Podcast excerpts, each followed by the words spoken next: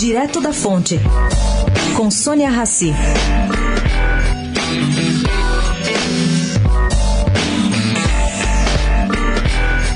Tucanos mineiros próximos a Aécio revelaram à coluna Direto da Fonte que o ex-presidenciável sairia naturalmente do partido em 2020 durante a janela de transferência partidária. Mas que essa ofensiva aqui de São Paulo dos paulistas pela sua expulsão o levou a uma mudança de planos.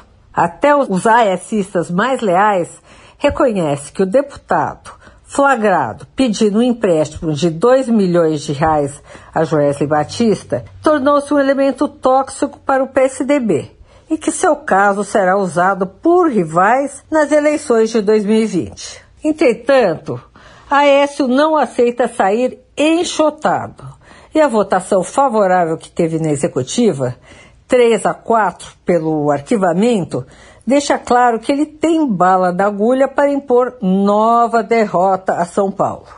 Quem conhece bem o Diretório Nacional concorda. A maioria dos votos é mesmo do Mineiro. Sônia Raci, direto da Fonte, para a Rádio Eldorado.